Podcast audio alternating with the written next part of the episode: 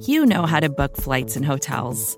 All you're missing is a tool to help you plan that unbelievable travel experience. That's why you need Viator. Book guided tours, excursions, and more in one place. There are over 300,000 travel experiences to choose from, so you can find something for everyone. And Viator offers free cancellation and 24 7 customer support for worry free travel. Download the Viator app now and use code Viator10 for 10% off your first booking in the app. Find travel experiences for you. Do more with Viator.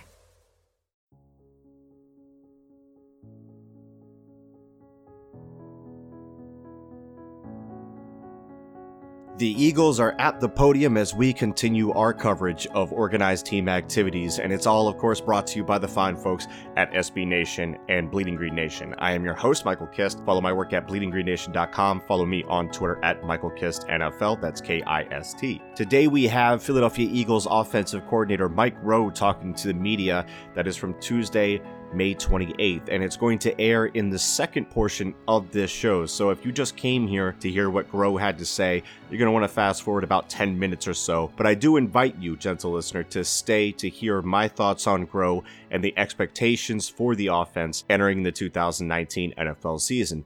Now, the reason I wanted to do this a little differently today is because I'm not sure Mike Groh gets the same kind of attention as Doug Pederson or defensive coordinator Jim Schwartz, or really even Frank Reich or John DeFilippo did when they were here. And he's been tasked with a very important role as offensive coordinator. And full disclosure, I was very critical of Mike Groh during his first season as an offensive coordinator, and to this day, I'm not sold on how capable he is in that position. Obviously, he had fantastic results as a wide receiver coach during his tenure in Philadelphia, and when the offense does struggle, it's not just him that has to shoulder the blame. I do want to make that clear. Doug Pederson calls the plays, the offense has to execute them, but at the same time, we've seen this offense hum before, and when it didn't, what was different? Again, we know Doug Pederson has a heavy hand in the offense, but he's also got a lot of plates to spin as head coach. And Groh has to be able to provide suggestions and information regarding concepts, matchups, and tendencies that bear fruit on Sunday. A good example of that would be early scripting of plays. And each team does this a little bit differently, but Robert Mays of The Ringer had a great piece on this back in 2017 called The Misunderstood Art of Play Calling.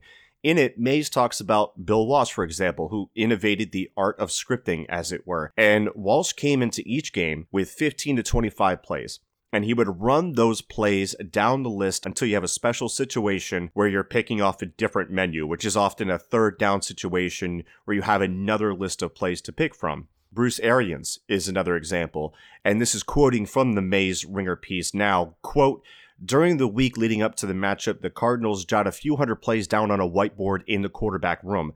The goal for Arians is to sift through that swath of calls and whittled it down to 30. 15 runs, picked by offensive coordinator Harold Goodwin and running backs coach Freddie Kitchens, and 15 passes selected by the quarterbacks. Of the six shot plays Arians brings into every game designed to beat defenses deep down the field, four are typically scripted, unquote. Then Arians has to order the plays. And here's where the deviation from old to new really comes in. Walsh's reasoning for scripting plays was quite literally to stick to the script, meaning he has a game plan that he wants to execute, and that list is going to help him establish what he planned to do early as opposed to calling plays going off his gut from an early juncture in the game. Arians, on the other hand, and this has to do with how the game has evolved since Walsh's era, Arians uses scripting to establish substitution patterns of the defense so he could process those responses to his own personnel packages and adapt from there. Also, he mentioned getting a certain player or players involved early to get them in the game. He's collecting information, essentially, for later use. And a big difference between a good offensive coordinator or head coach to a great one is the ability to, after you've exhausted your early set of plays and they're successful, to be able to then counterpunch the counterpunch from the defense and keep the momentum going for the offense. Now, as Jim Schwartz pointed out last year to the media, halftime adjustments are fun to write about, and it's a nice buzz term that people understand, but they aren't really a thing. Adjustments are made on the fly, play by play. And being a good coordinator is putting out one fire after another as they arise. All these adjustments need to be made on the fly in real time. They don't store notes and wait for halftime and then implement the changes. It has to be done as quickly as possible to stop the bleeding or to take advantage of a weakness. Now, dialing back to the early game scripting, because that's where the weakness really showed up for the Eagles last year, I'll give another example to drive this home, and then we'll talk about how the results panned out for the Eagles. So, Sean McVay, Los Angeles Rams head coach, he says he enters with 20 what he calls openers or priority calls, but that it's not realistic to expect to run down that list play for play. You have to be able to react, and that takes place not at halftime, not after the initial script runs out, but throughout the entire game from the beginning, from play one and on. So, yes, you've got your initial game plan of what you want to establish, but you always have specific situations popping up early and also advantages to exploit that need to be capitalized on, which requires going off script or selecting from a different menu and what have you. You win in those situations by being prepared for them before the game, having played out all of the possible scenarios in the lead up to the game and having an answer and then being able to identify as well the new realities on the battlefield when the game is being played. You also need to be able to establish a rhythm with the offense. Part of that is being able to get the offense back on track when things get off kilter. So, there are all these different factors that go into being a great coordinator and a great play caller, and that ability shows itself in the effectiveness of the offense and also being able to dial up shot plays at the right moment for maximum impact. For the Eagles in 2018, early scripting provided some awful results. Looking at drives that started in the first quarter, the Chiefs with Andy Reid scored on 70% of their drives, led the league. Sean McVay and the Rams came in second at 60%. Sean Payton and the Saints at 53.5%. Bill Belichick and the Patriots at 49%. That's the top of the league right there. You see where I'm going with this. The Eagles, Doug Pederson, Mike Groh, were dead last in scoring drives that started in the first quarter with an abysmal 22.5%. They also turned the ball over on 15% of those drives. Nine drives starting in the first quarter went for scores. Six drives ended in a turnover, sixth most. Those two numbers cannot be that close. So you're not scoring. You're putting your defense in a terrible situation early in games, and you're finding yourself late to the party and playing from behind, which is not hard to visualize as an Eagles fan when you reflect back on the 2018 season. Now, why would you focus on Groh more so than Pederson while also recognizing that Groh was Pederson's choice for offensive coordinator, and that comes with its own set of criticisms outside of this? Well, for one, you look back to 2017, that same stat, scoring drives starting in the first quarter, with Frank Reich as the offensive coordinator and John DeFilippo having his input as well. The Eagles were fourth in the league with 49% of their drives resulting in a score. In fact, they were second in touchdown drive frequency. Those are fantastic results. What changed? The coaching staff on the offensive side of the ball, among other things, that's what changed. So, to further drive this home, as I mentioned, it's not just about early scripting, but being adaptable and dialing up shot plays based on the advantages you see as the game evolves. Let's explore a few different ways we can measure this and compare them from year to year. So, for the Eagles, explosive plays of 20 yards or more. In 2017, they ranked 11th. That dropped to 21st average plays on touchdown drives. So in 2017, their average touchdown drive took 7.2 plays, that ranked 14th. In 2018, it shot up to 8.3, that ranked 30th. So you're talking longer, more drawn out drives with a bigger chance to stall out via penalty or negative plays. Now let's try drives of five plays or less. So quick strike drives is what we'll call that. 2017, they were tied for seventh. 2018, they were tied for 20th. Now, when you look at Frank Reich, John DeFilippo, the Colts and Vikings, they didn't score worse in any of those categories. So we're talking about an offense for the Eagles that ranked 31st in the league in first quarter points with an awful average of 3.2 points. That has to change. And that's on Pederson and it's on Groh. What separates them, as I've pointed out a few times now, is that Groh has never been an integral part of an offense that ranked highly in those categories, and that's going way back to his college days. The Eagles have simply invested too much into this offense, including spending their first three picks in the 2019 NFL draft on offensive players. Bringing back DeSean Jackson as a home run threat, which who knows, depending on how you felt about Torrey Smith, some people think he could have been the difference between those two years. I really doubt it. Torrey only had six catches over 20 yards in that year, which is tied 80th among pass catchers. But it sure sounds fun when you say, oh, he's a field stretcher and they had to respect his speed or whatever. So, but I digress. DeSean is a legitimate deep threat. So there's a difference there for both of them for me that can also contribute at multiple levels of the field. Alshon Jeffery and JJ Arcega Whiteside are big time red zone threats that work the vertical third very well. Dallas Goedert and Zach Ertz are matchup nightmares, especially when used together.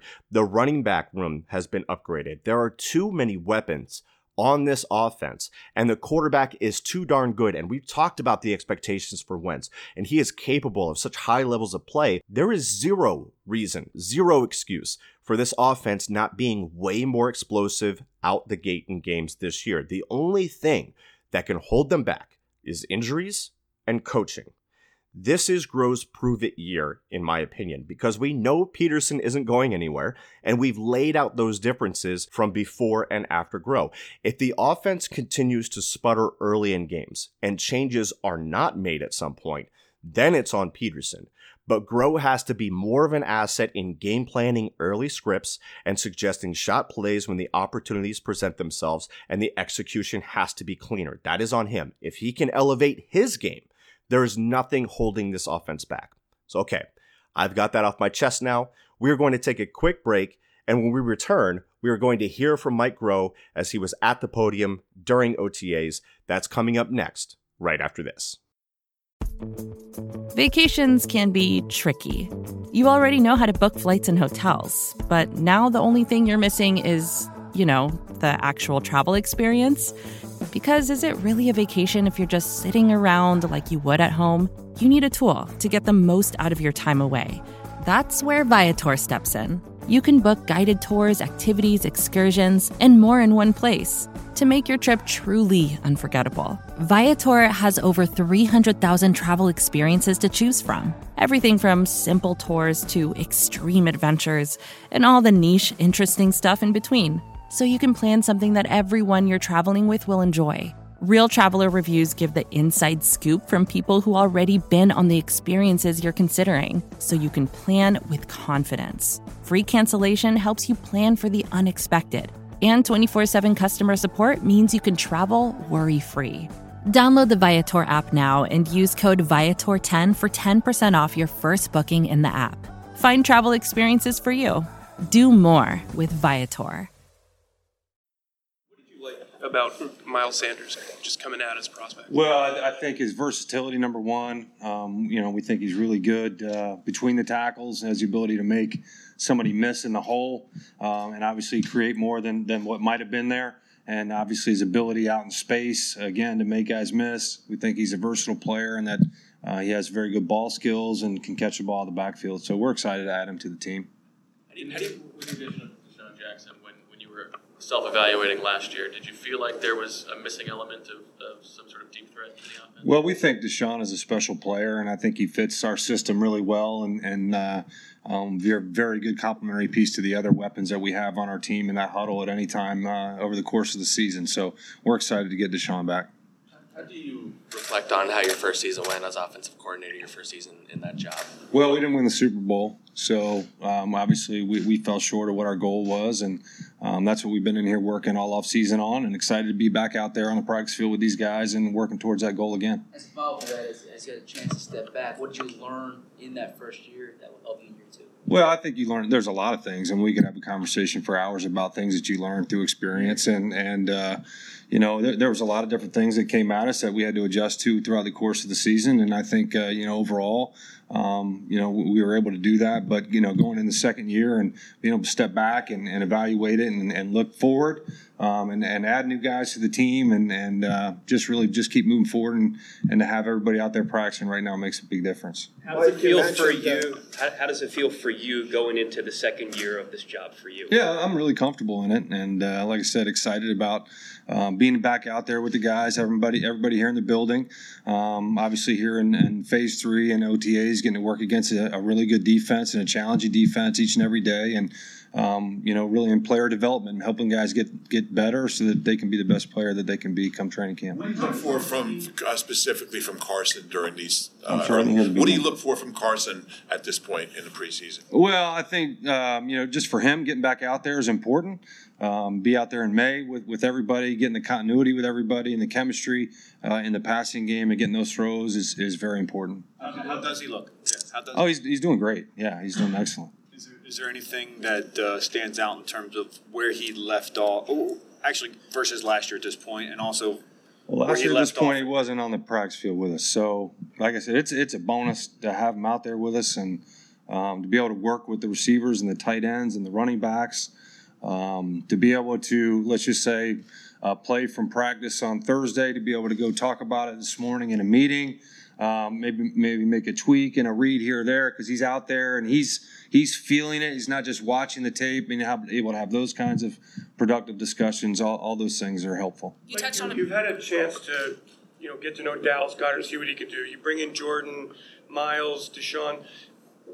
Where does the scheme go from here? Does it expand significantly? What's it kind of like sitting there in your meetings? Knowing Well, we, we, we certainly feel really good about the guys that we have uh, from a skill skill level standpoint. Whether you're talking about tight ends or the receiver position or the running back position, um, we like we like the weapons that we have on offense, and and just blending them all together is kind of the process that we're going through right now. You touched on it with Carson, but at this point of OTAs, what do you want to see from the offense? Um, I think just individual player development is really what we're, we're you know geared towards. Um, trying to help each and every guy become a little bit better every day. Obviously, as as they become more familiar and comfortable with working with one another, um, the continuity there in the huddle and the transitioning of different personnel groups, um, you know, and then becoming very situationally aware. Um, coach has got us, you know, doing a lot of different situations throughout the course of a practice, whether it's you know third down or red zone or what have you. So, um, trying to be trying to be the best we can in each one of those situations. What stands out to you about at uh, when we were here last week. Did you work him in there at all at any point last year? And what do you see uh, in him, his ability to kind of cross train as a Right. guard and tackle? To the best of my knowledge, I would say no. We didn't we didn't work V in there last year at guard, but we have been cross training him at guard some some this year. Um, I think being able to cross train and have versatile offensive linemen gives you a lot of flexibility throughout the course of a 16 week season. Um, being that there's usually only about seven guys that are active on, on game day, so uh, he, he's done a nice job. He's, he's fit in there nicely, and, he, and he's played well there at right guard at the times. think, uh, how, how do you think he fits in that position, especially given that he hasn't done that um, in the first three years of his career? Right, I think it's a good time for him to do that, and he's got uh, a lot of time on task at tackle. Um, feels very comfortable in the scheme and being able to communicate all the calls and, and, and spit the calls out in a moment's notice. So, uh, you know, he's jumped in there and done a nice job. Mike, uh, change in the quarterback room past Carson, Nate kind of moving up, and then you bring in Cody and Clayton. Uh, how do you see those guys fitting in and, and uh, learning the system?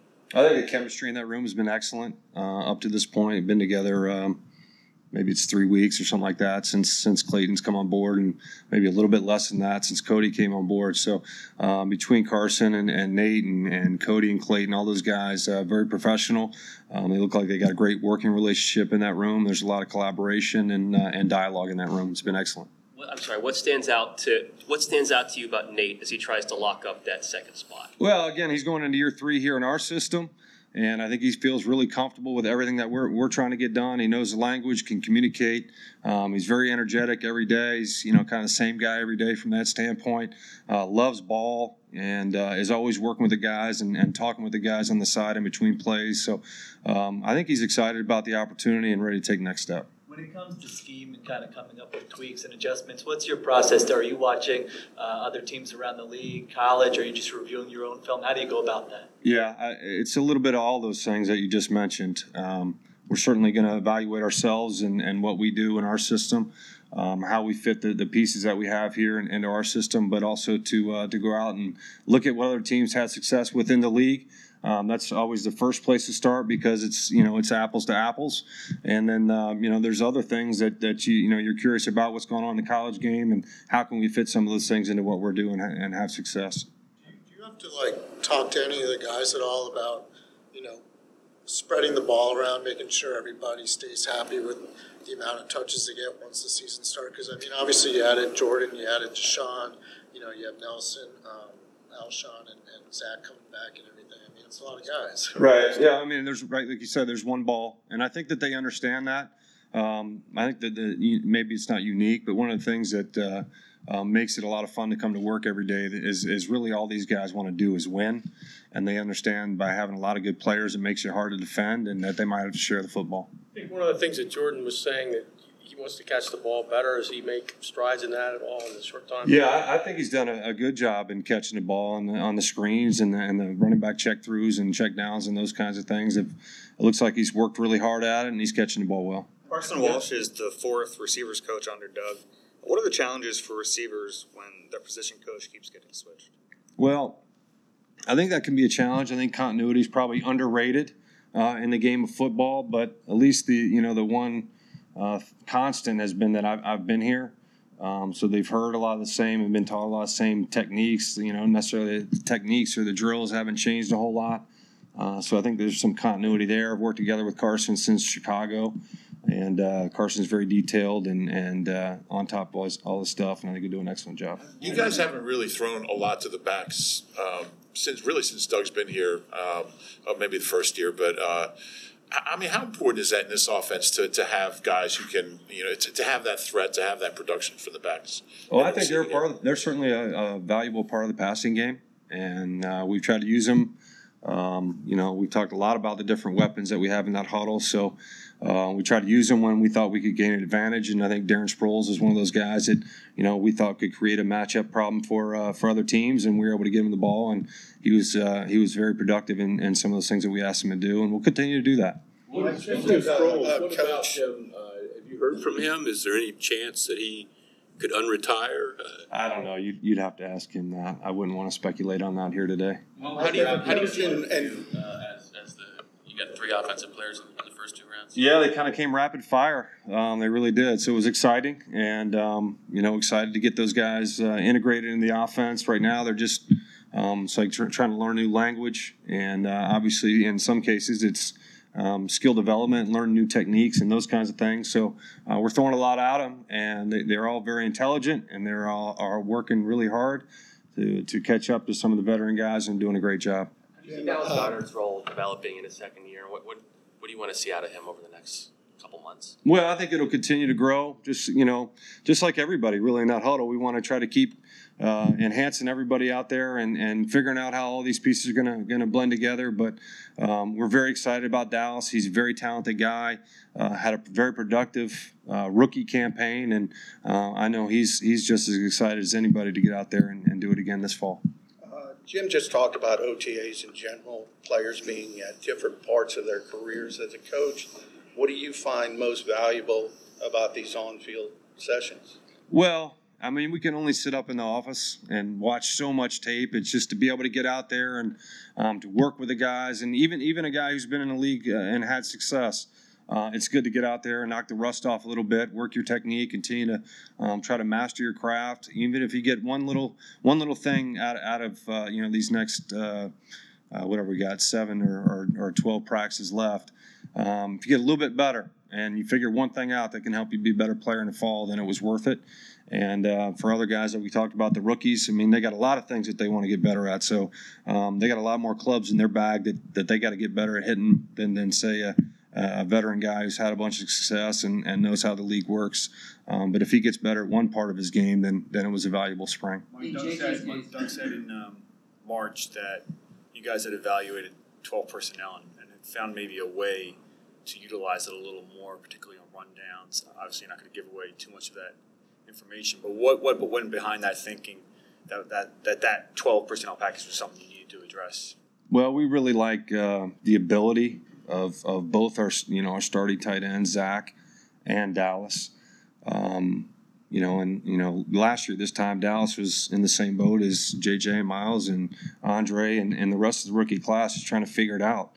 And um, and what he was able to do uh, throughout the course of the entire season into the playoffs last year um, really really came on strong. I'd say from uh, um, you know about midway through, you know somewhere in there, and didn't ever see any any signs of him hitting any kind of rookie wall. Um, did a really good job at blocking at the point of attack for us, uh, something that he wasn't asked to do a lot in college. Um, so we just have a much better feel for his overall game, which enables you to you know start you know several steps ahead. Um, you know, in the next season, when you're just trying to figure out his game, we, we kind of know what he does well and continue to try to enhance those things. In JJ's case, he has three established wide receivers ahead of him. Um, you have two tight ends you want you obviously want to play. In what ways can he help in, in year one? Well, I think we saw last year there was you know a bunch of uh, it was kind of a revolving door a little bit at wideout. Um, it's hard to go the entire season and play with just five guys. So uh, I, I, think it'll it'll evolve as we go. You know, we're trying to figure out his game. He's trying to figure out the system, and um, we really like the player. He's obviously got size. His ball skills are excellent, and um, you know he's another weapon that uh, that should make us hard to beat. With a prospect like JJ who makes so many contested catches in college, when you're evaluating that skill, how do you determine whether that's going to translate to the NFL, where you're kind of playing against maybe a different caliber of athlete or guys with more size? Well, like you said, contested catches usually translates. I mean, when you when you uh, have the body control and the concentration um, that he does, in addition to the size and the length, um, you know that that stuff usually translates. You you can say if somebody's next to him, he's probably going to be able to make the catch, and um, you know I think that's shown up. He's made some really good catches here early in the time that he's been here, and I think he'll only continue to get better at it. Now he's just, just doing football all the time. What's your approach going to be to uh, to coaching DeSean? I mean, do you, do you uh, coach every person the same, or is it kind of catered to the individual? Yeah, I think you coach everybody a little bit differently, um, but uh, you know he's he's been a joy to be around, and um, excited that he's here. Um, it really makes our job uh, that much easier because he is here, and we're able to get more familiar with his game and, and to see, okay, all right, let's let's put him in this spot or let's move him over there I think let's take a look at this now when it's it's May as opposed to trying to figure out in training camp or in preseason. So um, excited that he's here, and uh, I know it'll be a big part of what we do. Mike, as you look at Jordan um, the perception is that he's not the best pass catcher out of the backfield. We've been around him now for a little while. Fair? Uh, I mean, like I said, I mean we we've had three practices against the defense, and he's caught the ball when we've thrown it to him. So that's what I'm going to go by right now is uh, you know his production with us, and and I think he's um, worked hard at it, and he doesn't fight the ball, and we just got to keep throwing the balls. Yeah. All right, guys. Thank you.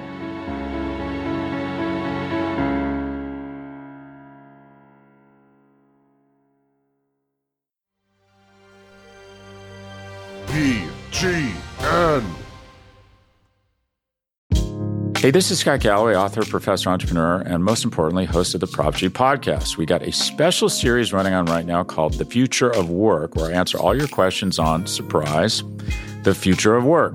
Questions including what are we missing when we work remotely, or how do we handle work life balance when a major opportunity comes knocking? From the provocative to the technical, we're offering insights you won't want to miss. So tune in to the future of work, a Prop G Pod special sponsored by Canva. You can find it on the Prop G Pod wherever you get your podcasts.